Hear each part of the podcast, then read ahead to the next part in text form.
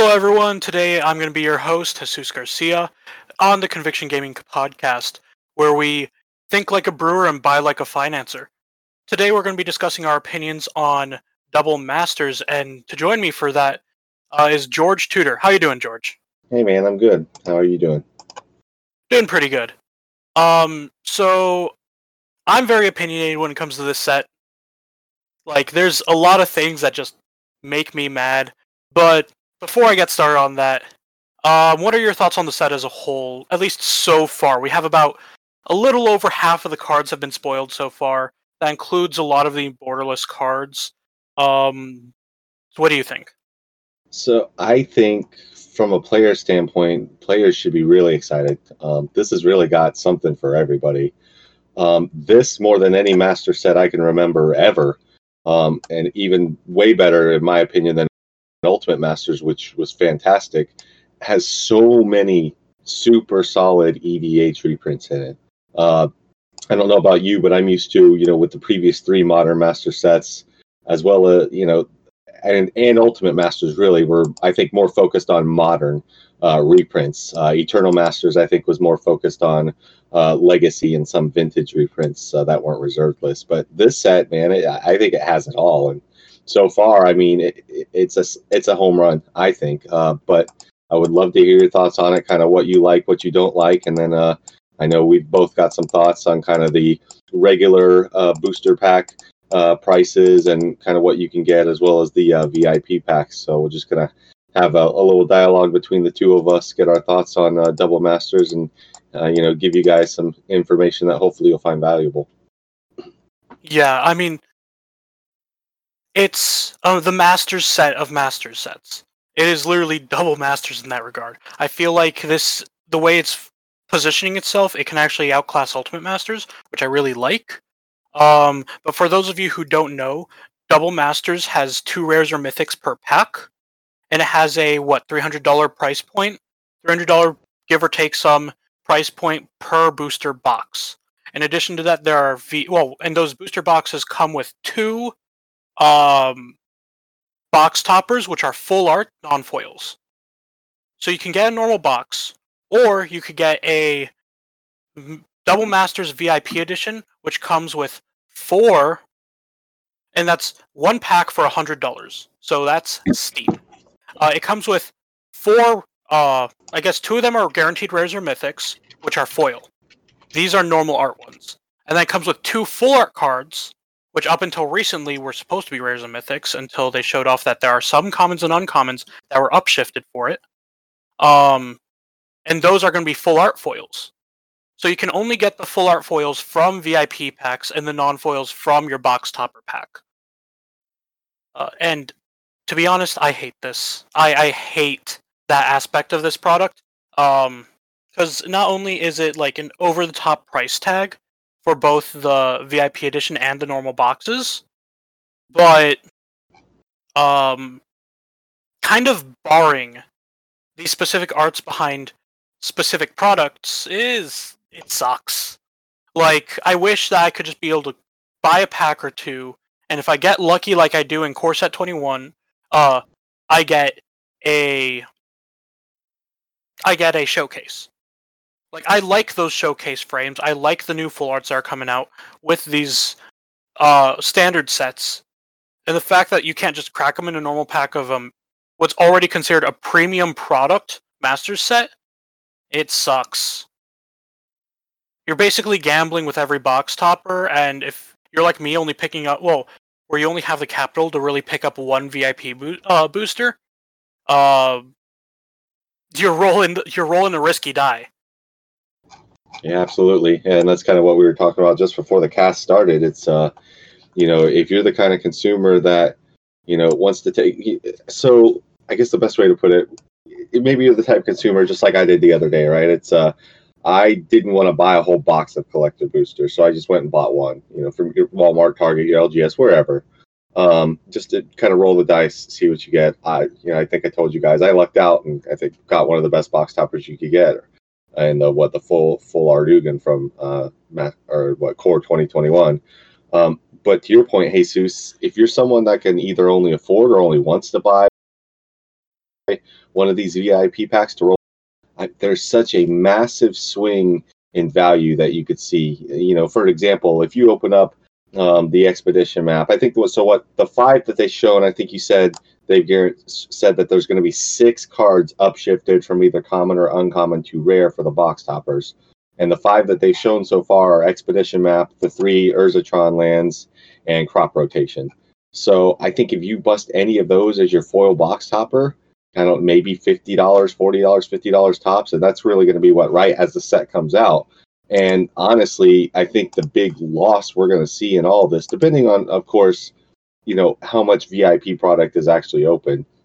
Um, you're going to see. I think you're going to see a lot of, if not all of those uh, unhinged full art lands are going to tank in price just because they're you know what there's 33 cards in a pack 12 of them are uh, full art lands so, so over a third of the pack you're just getting lands which don't get me wrong i mean they're beautiful lands uh, i love the art but you know do you really want to pay a hundred dollars for you know to, to you're getting 12 lands uh, i to your point i think the value's got to be rolled around somewhere and you could either get you know a 40 or 50 dollar box topper plus some other cool stuff or you could hit the lottery and get like you know the uh the box topper jace in foil or the force of will or mana crypt. And be looking at probably i don't know I, would say probably $300 i literally just saw a tweet, tweet just before we went on of um, one of the larger vendors advertising that they had um, some number of quantity of the foil full art uh, Force of Wills that they were pre-selling at three hundred dollars a piece. So if that's what Force of Will is at, I, I've got to believe that that's probably the price cap uh, for what Jace the Mind Sculptor and, and Mana Crypt. I think actually on TCG they're closer to five hundred dollars right, right now. Yeah. But uh, yeah, to your point, I, I think if, if you're just getting one, it's so risky. You could end up with literally I don't know forty to fifty dollars worth of actual value by the time you know the set comes out and cards go up for sale versus you know you could hit the absolute lottery and you know hit several hundred dollars. I'm talking five six seven hundred dollars worth depending on the rest of the content. So it's just such a wild swing. It's such a bad time i think for this kind of product. And to your point it, there's going to be so many people priced out of something like this due to the pandemic. So I, yeah if i we talked if i'm in your shoes or you know any consumer out there if you can afford it you're a lot better off spreading your risk and buying a box of these at whatever you know it was still absurd right? It's $400 for four packs. But at least that in that case you're guaranteeing you know to at least get closer to the expected value versus you know you could either bust a $50 box topper or a $500 and there's a massive difference in between so. Yeah like from a value perspective again I think this set is. I don't like the marketing of this set. I don't like the way it's um, the way it establishes itself as, oh hey, you need to drop, well you need to get an entire student loan just so then that way you can guarantee your foil Atraxa. Aha. Uh-huh. Um, I I hate that. Um, but in terms of the art themselves, as a player and a collector, I the extended art, I will say quite a few of them are brilliant. There's one or two that I don't like, really, I don't like that they're rehashing Jace's art. Um, I really wish he just got a new art for this. Uh, I don't like the art for the um, crop rotation, but I guess that might just be me. I don't know. but like that for for example, if I I'm gonna get one VIP booster at least. Uh, I don't know if I'll have the capital for any more, considering our current situation uh, with COVID and everything, but I'll try to. And like, if I get that Blightsteel, that Chrome Mox, the Mox Opal, the Force of Will, I don't really care about the Mana Crypt too much myself, but that's still a good money card. Like, I get those. Those are going straight into my decks. Yeah. I love those arts. so it's a good. That's a good point you bring up, Jesus. So I guess my question to you would be, how would you feel to your point, opening up, you know, a card that you want for your deck versus getting one that is still worth a lot of money, but that either you're never going to play or you know you're not going to use anytime soon or you don't have a deck built with you know what i'm saying so mm-hmm. what's your feelings on that versus i don't how happy are you going to be um what's the word i'm looking for like utility wise when it's okay i bust the card that I really wanted that I'm going to put directly into my decks. I'm stoked. Versus, okay, I'm not going to play this card in any of my decks. You know, if not now, then never.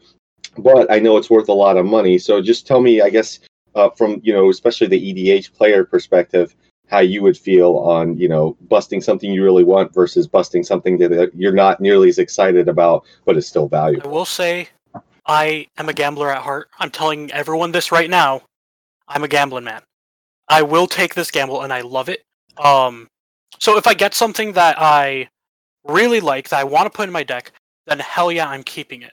If say I get something that's still relatively valuable, or even like even if I just whiff, I get a Tron land or I get crop rotation, where it's like I can still flip it for 50 bucks. That's 50 bucks towards my next VIP booster.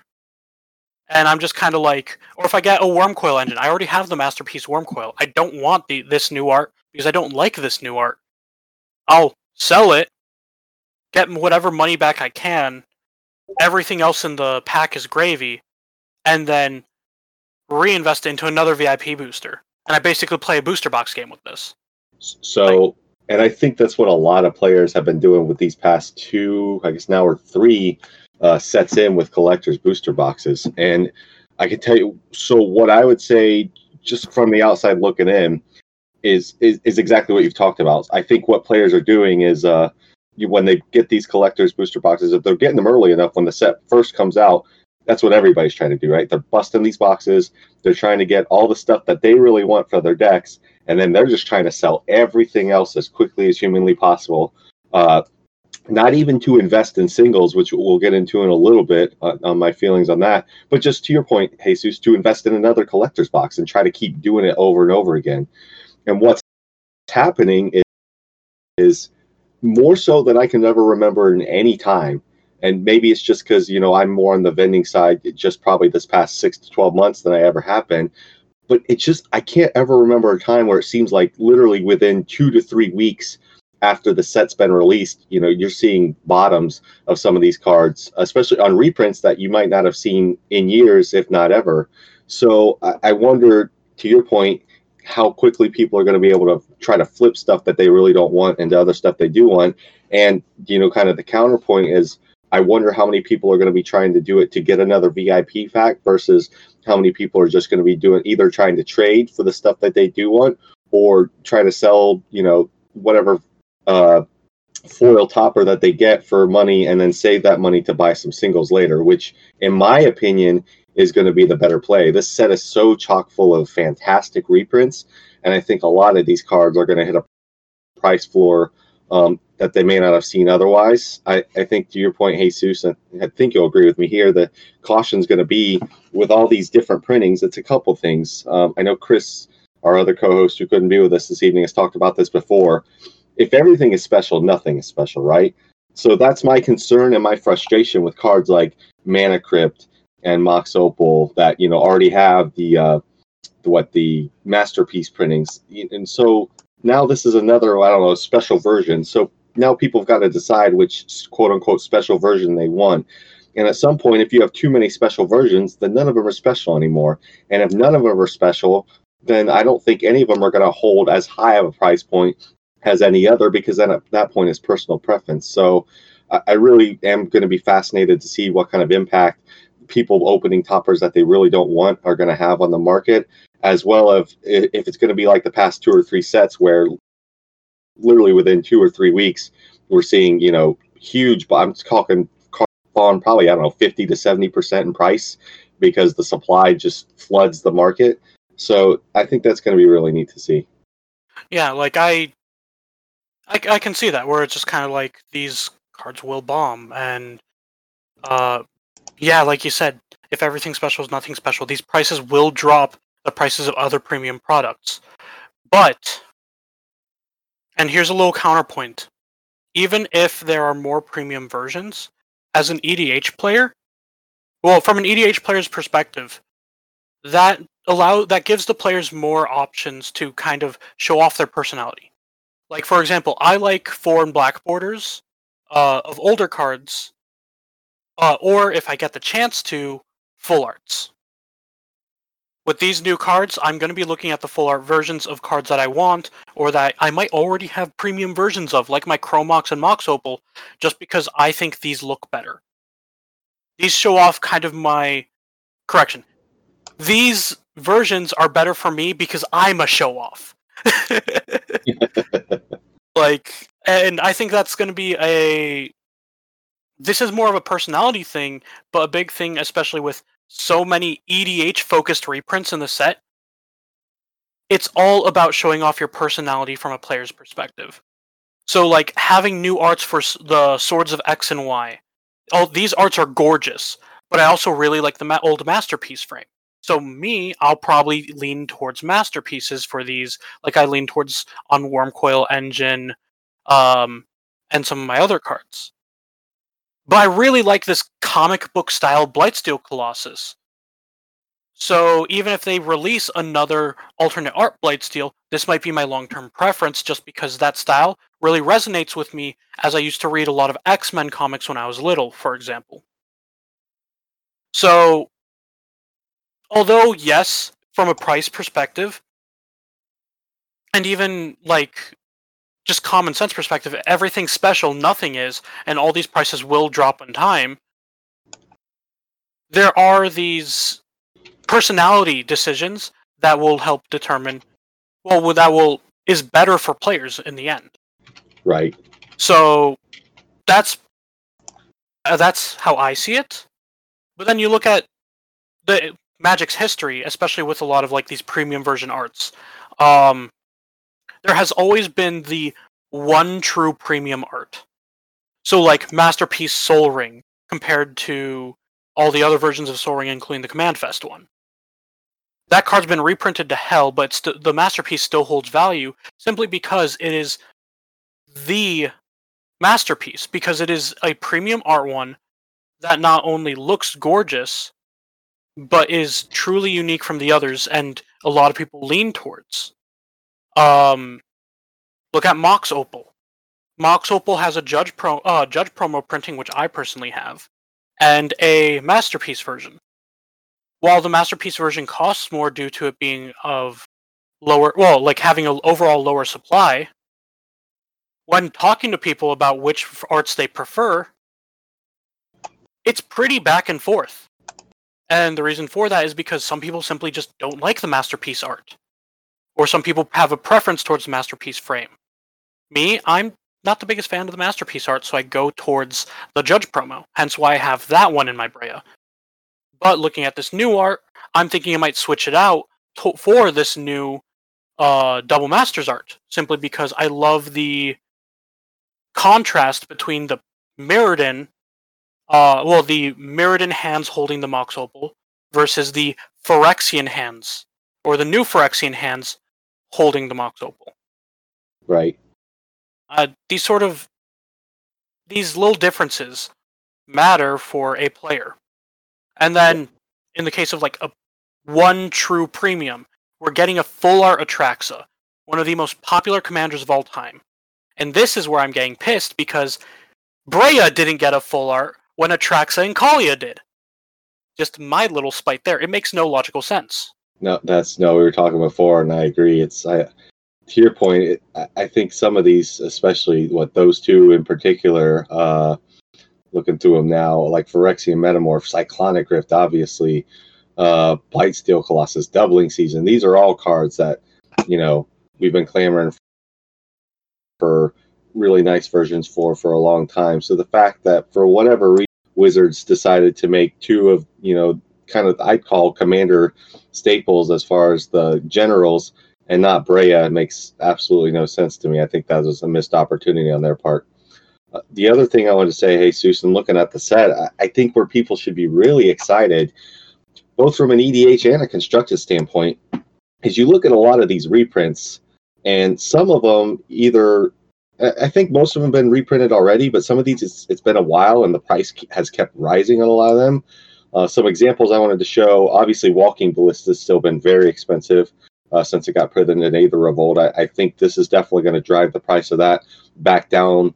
Uh, I think it go go as low as you know sub ten dollars. I'm talking five to eight dollars, where it kind of initially started with uh, you know, when Aether Revolt came out before people realized how good the card was.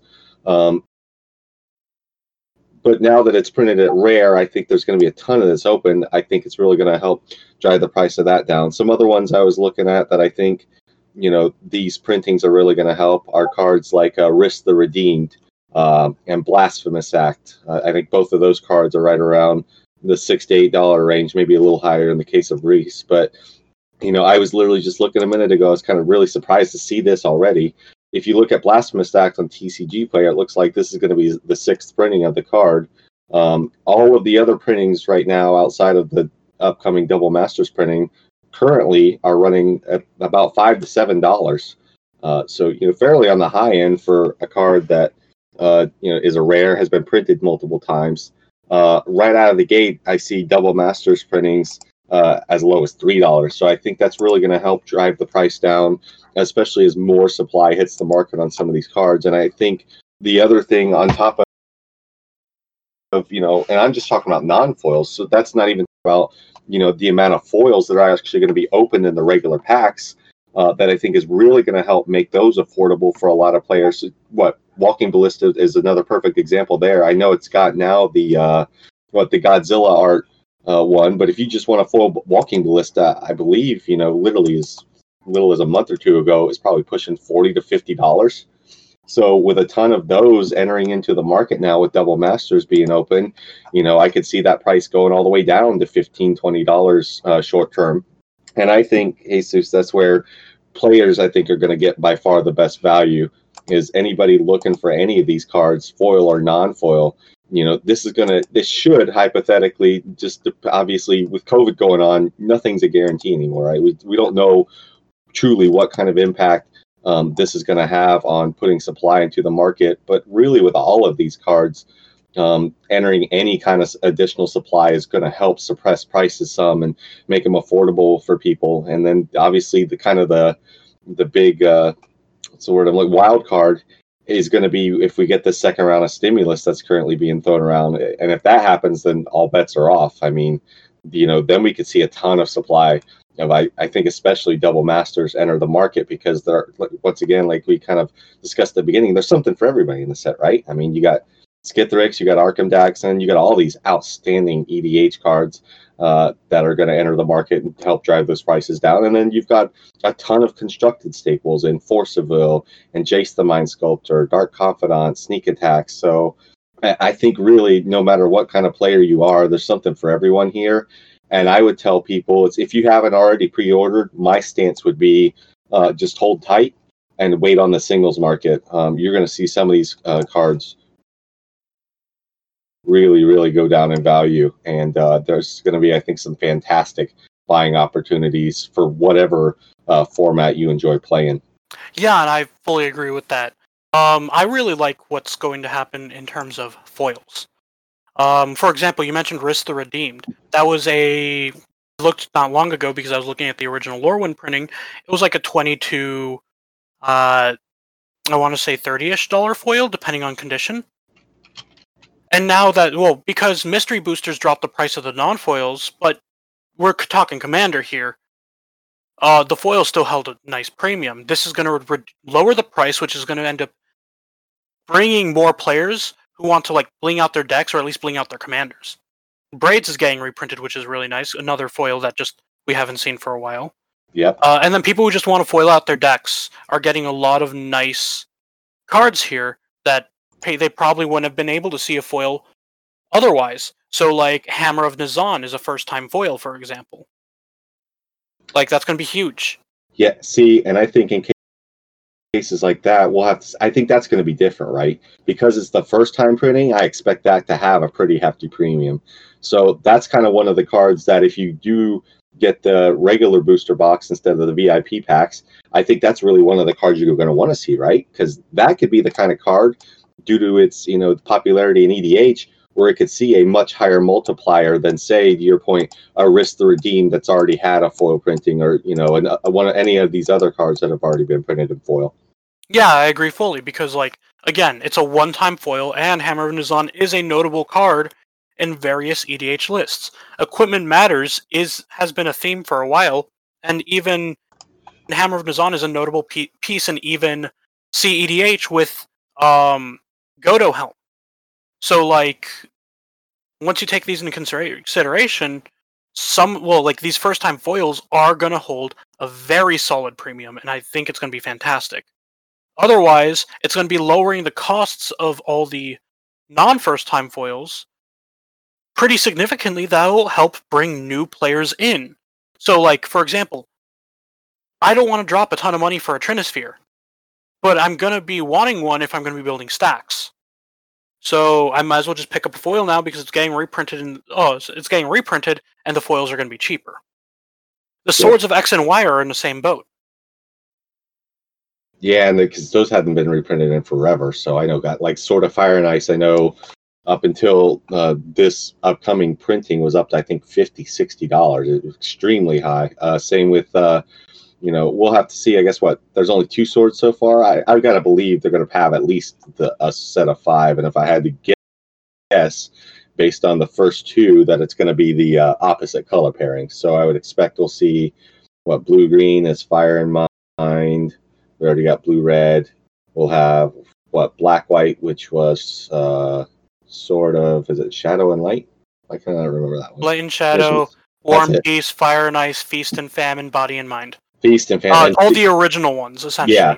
Not the two that were introduced in Modern Horizons. Right, and then Feast and Famine also badly in need of a reprint. So. Oh yeah, yeah that one's that one's been uh, holding a high price tag for a long while. Yeah. Same with like Ensnaring Bridge, which we saw uh, get spoiled a while, oh, a while back. That right. needs a reprint, and it's getting one, which is going to be fantastic. And so, I'm also I'm also somewhat interested in these first time non foils particularly Breya and Atraxa. Well, Breya, Atraxa, and Brudiclad for those people who actually do not like foils in their deck to avoid curling. Like those are going right. to be very interesting watching how their price holds long term. Yeah, it's it's good that you bring up curling. So that was the other thing that I don't think anybody's really talking about yet, but something I want to discuss I, don't know about you. I, I do have some concern of what the card quality is going to look like on these. And I think that could really impact the value of some of these higher end cards, especially, you know, those foil box toppers for the VIP packs. Um, you know, obviously there's a supply chain issue, which we've documented a few times on the cast, talking about it mainly from a finance standpoint, but that also impacts how and where these cards are actually made. So, you know, I've heard that production is down. We've seen it obviously with Jumpstart, with there being massive delays. So, I really do wonder uh, what the card quality is going to be like coming out of these packs. And I, I man, I, they've got to hope that it's good and that these are, are durable cards and that you know, unlike some of these Secret Lair products they're getting where the cards are literally curled coming out of the box. I think if they have stuff like that with these like hundred dollar packs, it's going to be a PR disaster. Oh yeah, definitely. And have you seen the sta- the foils coming out of these standard sets lately? I have almost no doubt in my mind for these foils if you're not very careful with them, like I generally am when it comes to any of my foils. Uh, these are going to be hot garbage. I think they're going to curl pretty quickly, especially compared to like older foils from say pre Kaladesh. Um, it's going to be bad. I legitimately think the these foils will end up curling because like look at the foils coming out of Ikoria. I think that's probably our best example so far where those full art foils they curl fast.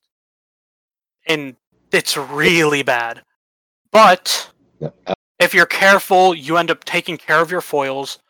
Do what I do, use desiccant packs, double sleeve your foils.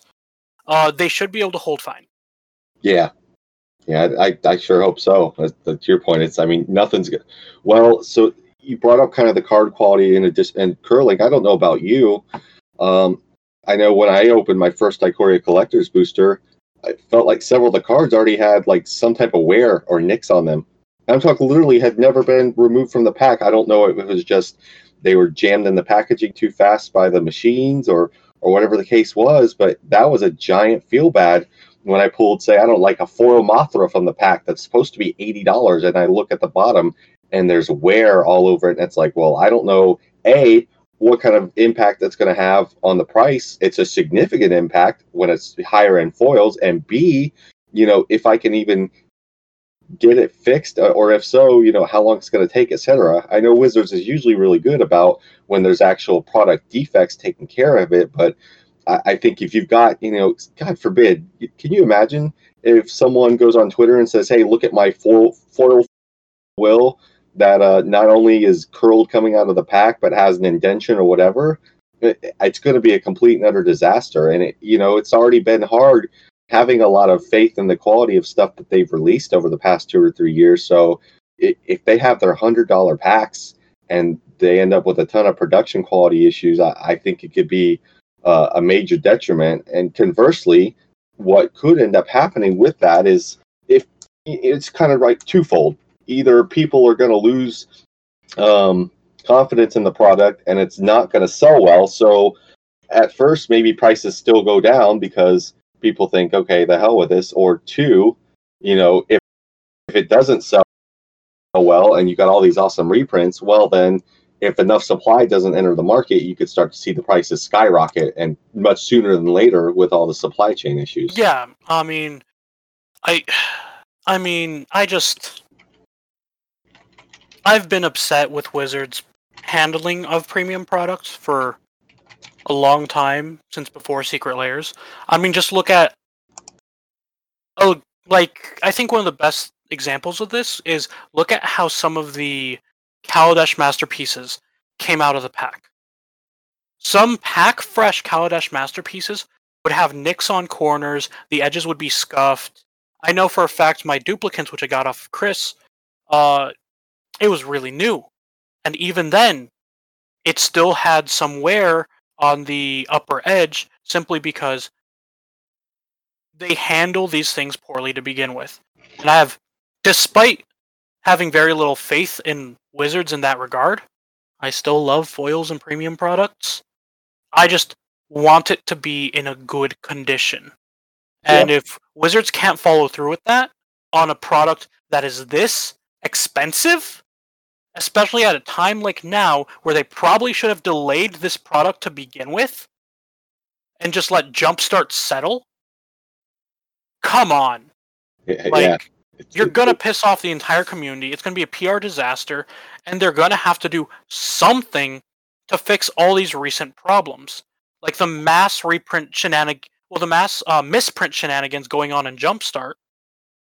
Like sure, people love misprints, but Christ, it's happening so often with Jumpstart that it's just it's scary from a card quality perspective. On top of the fact that right, they've had all these recent PR issues, literally just with double masters, where you know I think thought or each box topper was going to be a an actual rare or mythic card. That it's not like it was what where we have the crop rotation expedition map the Urza lands upshifted from common to rare, just like they did with Cultivate. And it would have been one thing, I think, if they would have given people a warning that they were going to do that and also let them know that, hey, it's not like it's, you know, a garbage card that we're upshifting. Obviously, um, in the case of uh, Expedition Map, I think, you know, a non foil Expedition Map, regardless of set, buy list for like two to three dollars. So you know that it's a valuable card, it's a good card, it sees play in multiple formats. But regardless of any of those facts, the fact that you essentially told the public, hey, count on um, Double Masters is going to have box toppers that are all rares and mythics. So you've got people excited, to your point, thinking about all the possibilities. And then you reveal that bombshell and they're like, oh, just kidding. You, we, you know, yes, I guess technically they didn't lie. They are, they are all rares and mythics, but you didn't give anybody some kind of hint that you were going to upshift stuff. And that's where, you know, you, to your point, Jesus, you're talking about a three hundred dollar regular booster box. You're talking, you know, four hundred dollars for a pack of four VIP packs, or hundred dollars per pack of what thirty three cards, which a third of them are lands. So the fact that you know you waited until after people potentially you know pre-ordered hundreds, if not thousands, of dollars worth of product, and then oh by the way, you know some of these quote unquote rares are stuff that we upshifted is it's it's appalling, honestly, and it's just a massive slap in the face to people that the consumer confidence. And we're gonna have to see how it plays out. Um, I think the other thing I want to discuss with you is just uh, first off, what are your favorite cards in the set so far, or your favorite or least favorite, and then kind of what else do you expect to see, and what else do you hope to see in the set? So let's start off with favorite cards because I kind of want to bounce a little bit off of this with you. You know I love artifacts. Breya is my baby, and I will say that almost every single cast where it's pertinent. So I'm actually really excited to see some of these uh, new foils that are coming out, uh, and even like just the fact that hey, these are getting reprinted. Like I need a Force of Will because I want to get into CEDH. But that's more of a need, not a matter of I really love this card. I'm looking at like I love Master Transmuter. It's a fantastic card. It's very flavorful. I just love being able to cheat out Blightsteel with it. um, I really love that Breya is getting a reprint. I'm just upset that it wasn't a full art one. Uh, Baleful Strix, I love the fact that it's getting reprinted. I just hate the fact that I got upshifted to rare again. I feel like it should have just stayed in uncommon, as for not only draft purposes, but also for the fact that if you pull a foil, well, if you pull a Baleful Strix, it's just going to feel bad. Now, if you pull a foil one, I know those hold a little bit of a premium, but with the Secret Lair Baleful Strix that got printed, it's kind of hard to tell which one is considered the go-to premium product. So, and not the. I'm a little split on that one. Yeah. And then about, I'll say, what about I'll, cards you don't like or you're not excited for? Cards I don't like. Um. Okay, that that is actually very hard. Uh, there's a lot of cards in here that I just love, either for flavor reasons or just because of how ridiculously weird it is. Like I love Lux Cannon despite how bad it is. Um, but in terms of just overall cards I do not like, I think there's only really one notable one. And I will I know for a fact someone's going to argue with me about this. But Auriok Salvagers. Like Auriok Salvagers fantastic card for any sort of combo centric player who just gets Lion's Eye Diamond, Auriok Salvagers win the game. This is a notable com- combo for Breya in particular. But like and on well, I feel like it's not very impactful from a draft perspective for this uh for this set, and it's also just kind of it's already not a valuable card. I don't think it needed a reprint. We could have used that well for a well we could have used that slot in white for another uncommon that might have needed a reprint or had just hasn't had a reprint before. Like even if it's not particularly valuable, I think it could have just been better used. Yeah, um, I think that's I think that's all fair. And I that's just me thinking about it from a draft perspective. In reality, there's not a lot of cards in this set that I really hate in particular. I'm just upset with a lot of the design decisions or in the marketing decisions they made. Um, so that's just that. Yeah, I think it's gonna. It's so hard for me because I know it's eventually. I'll talk about this from a limited perspective. I'll do something super briefly now, but it's gonna be so hard to judge because they've never done limited like this before. If you ever opened two rares or mythics, one of them was foil. It wasn't a quote unquote normal pack, right? So the fact that there's going to be two rares and mythics in every pack kind of skews like what to expect. Um, I mean, some of these cards, I, I already see a, a, few combos in limited, right? Like you've got a, a Walking Ballista and Basilisk Collar. That's pretty gross. Your pinger just kills every creature on the battlefield. Uh, you know, excited to see Duplicant from a limited standpoint as a colorless answer to basically anything on the board. Uh, to your point, there's a lot of combo centric stuff. Um, I think the thing with Baleful Strix, I think it would have been too powerful at uncommon in draft or limited. Because if you've got an opponent with multiple creatures that you, you got to think it generates card advantage, right? You're going to trade for their best creature in the right scenario and draw a card. I think is the reason they didn't uh, print it at uncommon. Uh, what Wyra being shifted from what Mythic and Dominaria down to rare here is probably going to crush its value. Um, and you know, we'll have to see. It's, it should be insane in this with all the legendary creatures and artifacts that are in the set. Um, trying to think of anything. Uh, let me, I want to hear what you, your thoughts are on Cyclonic Rift being reprinted because I think most people would agree that they think the card needs to be banned in EDH. And while I'm guessing it's kind of a split coin on, or I guess what's the word I'm looking for? I think people are happy it's being reprinted to drive the price back down to a reasonable level. But I think people are also probably a little pissed off because, you know, they're tired of playing either with or against the card. So I'd love to hear your take on it from purely an EDH standpoint on how you think EDH players feel about it being reprinted. Well, it depends on power level. I think the biggest problem with Cyclonic Rift is that it is a card that is um, too powerful for a, most weaker tables and not strong enough for top tier play. So it when when you play at like the 80 to 90%, which is where me well where I play with my play group, where I start start getting Chris and playing, it's a very actually we consider it a very fair card. I love the card. It's just I feel like it's a matter of salt. I don't think it's particularly imbalanced in Commander. Um, I just think that they need to print more effects like that. So then that way every color has its own version of it. So for example, they end up printing Winds of Abandon, which is effectively the white Cyclonic Rift, which path exiles uh, all creatures your opponents don't control when you overload it. Right. Like if they have more effects like that, like for each color. So for example, if there was an overload one, which is essentially lightning bolts every creature that you don't control for red, that'd be great. Just kind do, of right? Mizzium huh? Mortars. Mizzium Mortar. Oh yeah, I forgot that card exists. um, but like my point still stands is kind of like I think every color needs some sort of effect like that to kind of keep it symmetrical. The problem with Cyclonic Rift for the longest time was not only that it bounces every single permanent, but it's such a powerful effect in a well in a color that has already been powerful for a long time. Right. The fact that it's getting reprinted, I love because that cu- that price needs to go down, hands down. That there's no exception to that. But from a player perspective, I'm just kind of like, it's a matter of what play group you're in. That's fair. That's kind of where it just sits.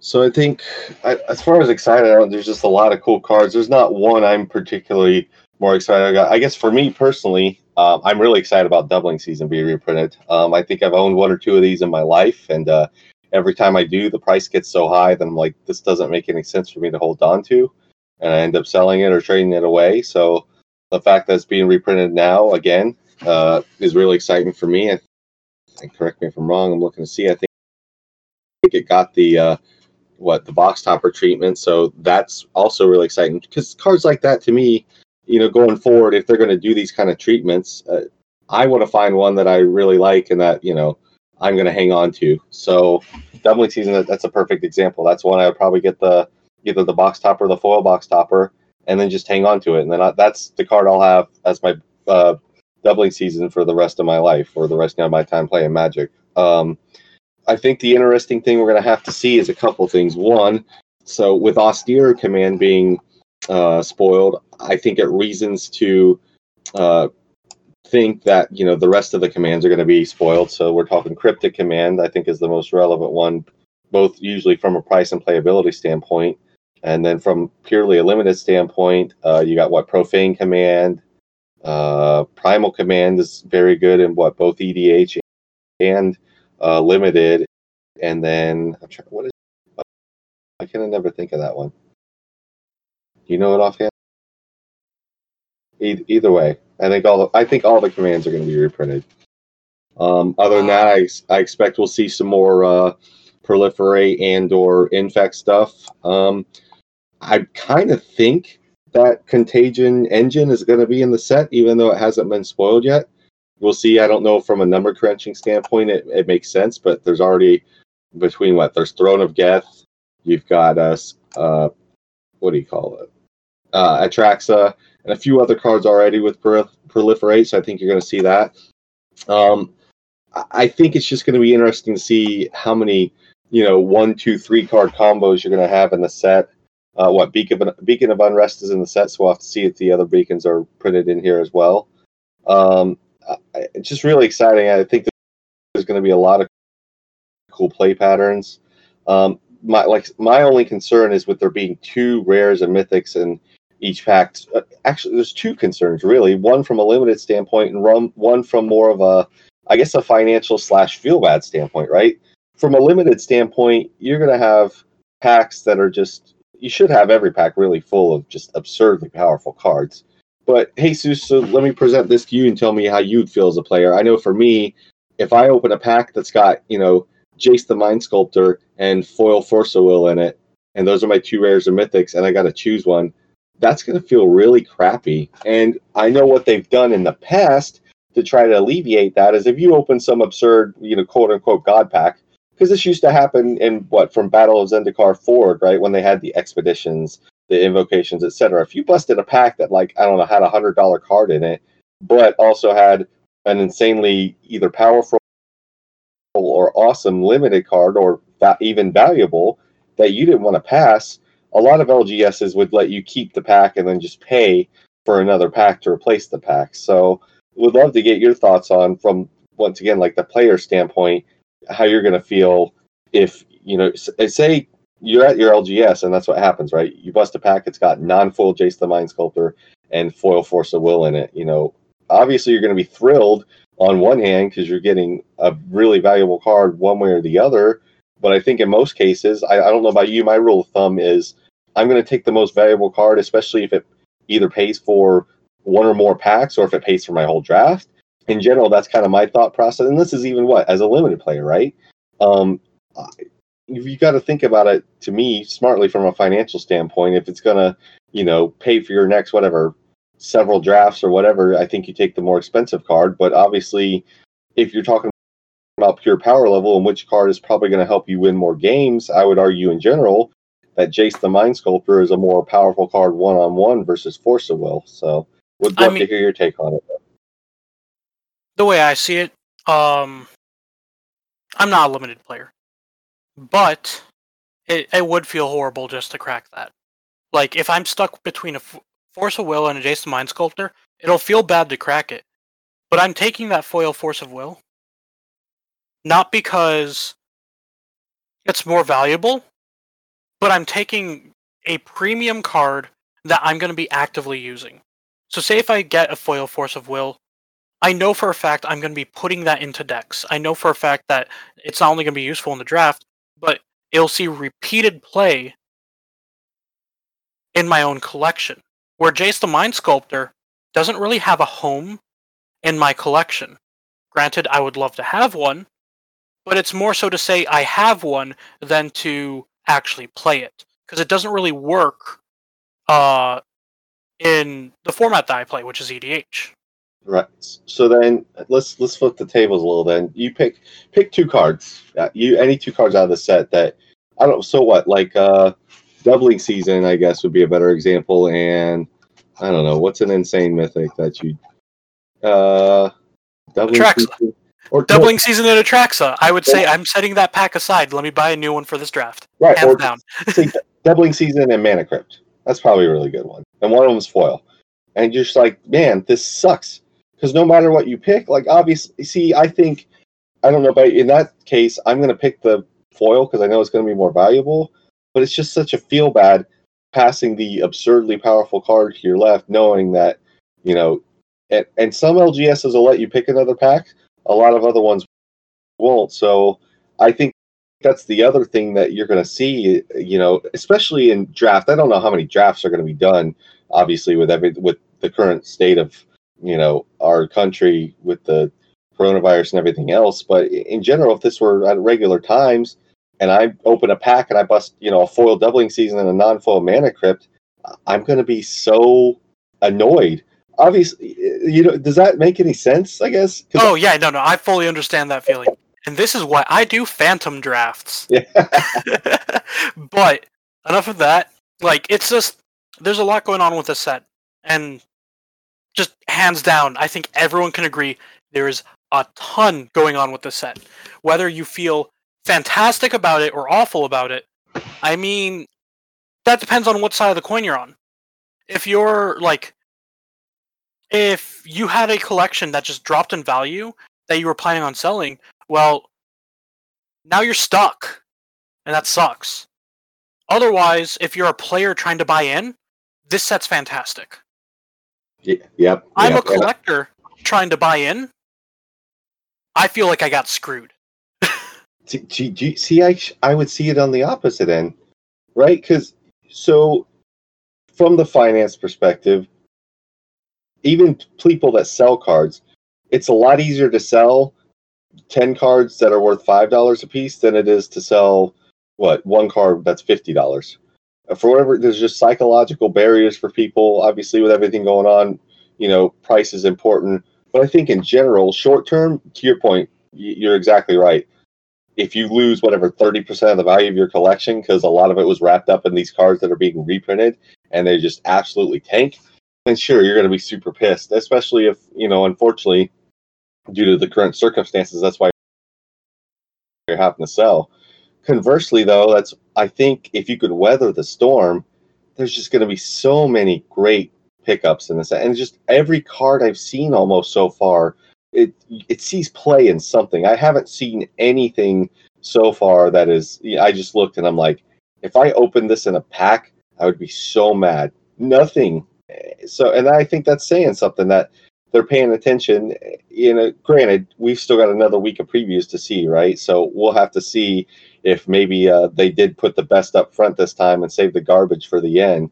But in general, everything I've seen so far makes me really excited to play with the cards. Makes me really excited to open uh, the packs, and you know, I hope that they'll leave the value fairly level because that's the challenge too, right? Is they don't want to pump the set so full of value that you know that your I don't know your three hundred dollar box is initially worth I don't nine hundred dollars on average. Well, then I don't you're going to have so much uh, supply enter the market, which once again, it's great from a player perspective. The prices the cards are going to plummet, but it it's not realistic to kind of tell people, even if that happens at first, that these boxes are quote unquote free money. So I think it's really going to be interesting to see the second week of previews. I'm excited for it. So far, I'm really excited and really impressed. I just uh, wish they would have been more upfront from a communication standpoint on uh, what to expect, what to expect, especially from the you know the VIP side of things, and you know the fact that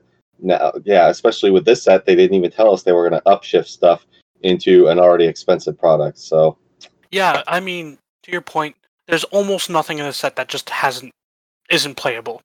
I can name may I I can name exactly one card in this set where I'm just kind of like, why is this here? Uh, I don't see the scene play anywhere, but like other than that, it's pretty great. And for Yeah. those of you who don't know the card and who are curious, Ion Storm. Ion Yeah. Storm. It's a rare enchantment. yeah, I think it was initially put in uh, fifth dawn, and yes, it's been a bulk rare since as long as I can remember it. So I- It's hot garbage.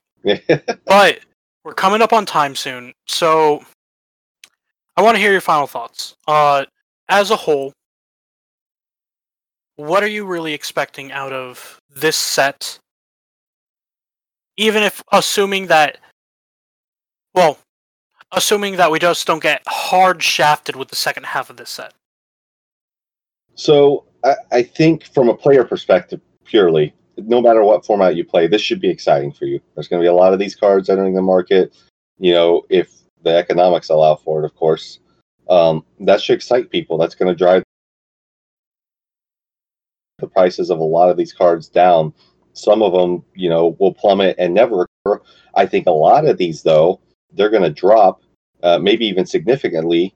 You're going to have a short-term chance to buy some of these at the bottom and then you know within a six to 12 month period they should rebound nicely um, from a financial perspective it, you know it is very concerning on a couple fronts one it is very very mythic front loaded as far as the value is concerned so you know you're going to have people jesus buying these $300 boxes and if they don't bust you know say one of i don't know force of will or Mana Crypt or Jace the Mind Sculptor or Doubling, you know, a big dollar mythic, they're going to be super pissed. They're going to feel really bad. They're going to feel like they didn't get their money's worth. I think in general that's how they're going to feel. So we're just really going to have to see what kind of impact that's going to have from a confidence standpoint and whether you're going to have people, you know, to your point, what they've done the past few sets, right, with the collectors uh, packs, trying to resell, recoup their investment as quickly as possible and go back to the well and buy some more, or whether you're going to have someone that opens up a box that they paid 300 plus dollars for, you know, the expected value only ends up being, I don't know, we'll say 200 on, you know, a low but kind of bad case scenario. Okay, so I lost a $100, uh, didn't get anything I wanted, and didn't bust anything worth a ton of money. I think that's going to leave a really sour taste in some people's mouth, and uh, you know, it could prevent product more product from being open than it should because so much of the value so far is going to be soaked up in a lot of these higher end mythics. Yeah, I mean, you kind of said oh, you kind of said it all. For me, um, as a collector, from someone who wants a lot of these full arts, a lot of these premium arts, uh, it's getting to this point with Wizards of the Coast where I'm feeling very similarly about it where I do with when I play League of Legends. I feel like I'm stuck in abusive in an abusive relationship I just can't get out of, where I'm just constantly being like, I want this, I want this, I want this, but I just can't get it. I just can't afford it. Like League of Legends, I want to get gold, I want to get gold, I want to get gold, but I'm horrible at the game and can't seem to improve because I just suck. Uh, with this, it's matter of money, though. And when you get to that point where it starts to feel really bad about when it comes to money, that's when you start turning people away. And there's already a large amount of people who are straight leave, like being very salty at Wizards, and some people even quitting Magic because of Secret Lairs. If more and more product is going to look like this, then what's that going to be mean for the community? yeah, you could end up, you know, if you haven't already, alienating a lot of people, and that's that's kind of what I'm going to have to wait and see is uh, what kind of impact it's going to have. You know, I think this second round of stimulus or not stimulus is really going to be critical to this kind of second half of the year, or maybe into the first half of next year. Um, as far as if people are buying, if so, what they're buying, and how many people end up having to dump their collections to pay their bills. Yeah, I mean, we're going through hard times right now, and I know for a fact that I've been feeling it. My family has been feeling it. Um, but it is what it is. We just gotta fight through it, and hopefully things get better. And we're coming up on time here, so I don't really want to end on a oh, somber note. Let's just say, well, overall, if you can afford it, pick up a VIP booster or pick up a box. Whether it's a box of VIP boosters or a box of just the base set, it's just going to be worth it in terms as from a player's perspective because you're just going to get something that's playable. That's almost guaranteed so far. Uh, if you're coming up from a finance perspective, I think at this point, watch the price of singles and some of those key full arts are going to be really good investments long term. I'm looking at Atraxa, I'm looking at Blightsteel, and I'm even looking over at that Chrome Mox because I haven't seen an art of Chrome Mox that I actually enjoyed until just now. yeah, and so I, I, agree with you wholeheartedly. It's that's that's I think the play. It's to your point. If you buy a box, either one, I think you're going to get a lot of stuff that what no matter if you're a constructed player only, like you know the base basic constructed formats, or if you're EDH, I think everybody's going to get something that they like in the packs that they open. Uh, but from a finance standpoint, I think it makes much more sense. Let the bottom fall out of some of these cards. I expect the bottom to fall out on some of them completely. Uh, Noble Hierarch, I know, is already plummeted. I think it could be as low as like five dollars. When you get five dollar Noble Hierarchs, guess what? That's going to be great for anybody that wants to play Modern, because you got to remember that was a 30 40 50 dollar card at one point. So I think it's going to be really good about two to three, maybe four weeks in this time. I I do expect a little more of this to be opened. Uh, and granted, that's I don't know how much is actually going to be open. That that's the million dollar question to me. Between VIP packs and the regular stuff, that this is not a cheap product.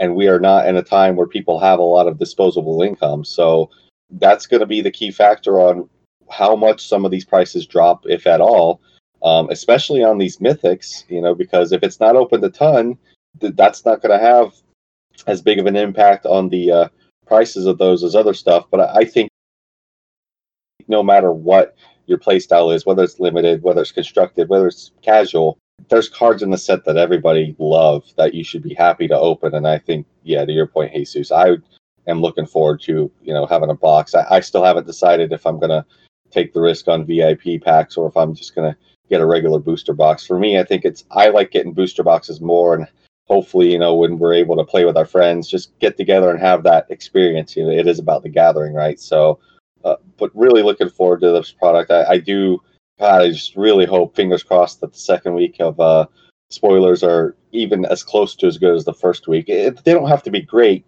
They've just got to be, you know, average. Uh, you know, you've already put out Force of Will, Jace the Mind Sculptor, Doubling Season, Blightsteel Colossus Attraction. You put out some heavy hitters.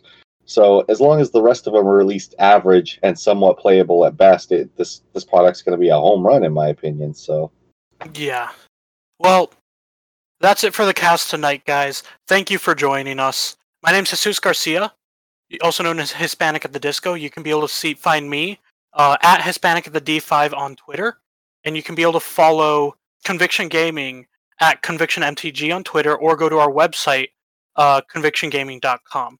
George, mind uh, telling everyone your info where they can get a hold of you? Yes, sir. Uh, you can find me on Twitter at gtutor. All right. Well, have a good one, guys, and thank you for joining us. Great cast. Thanks for joining, everyone.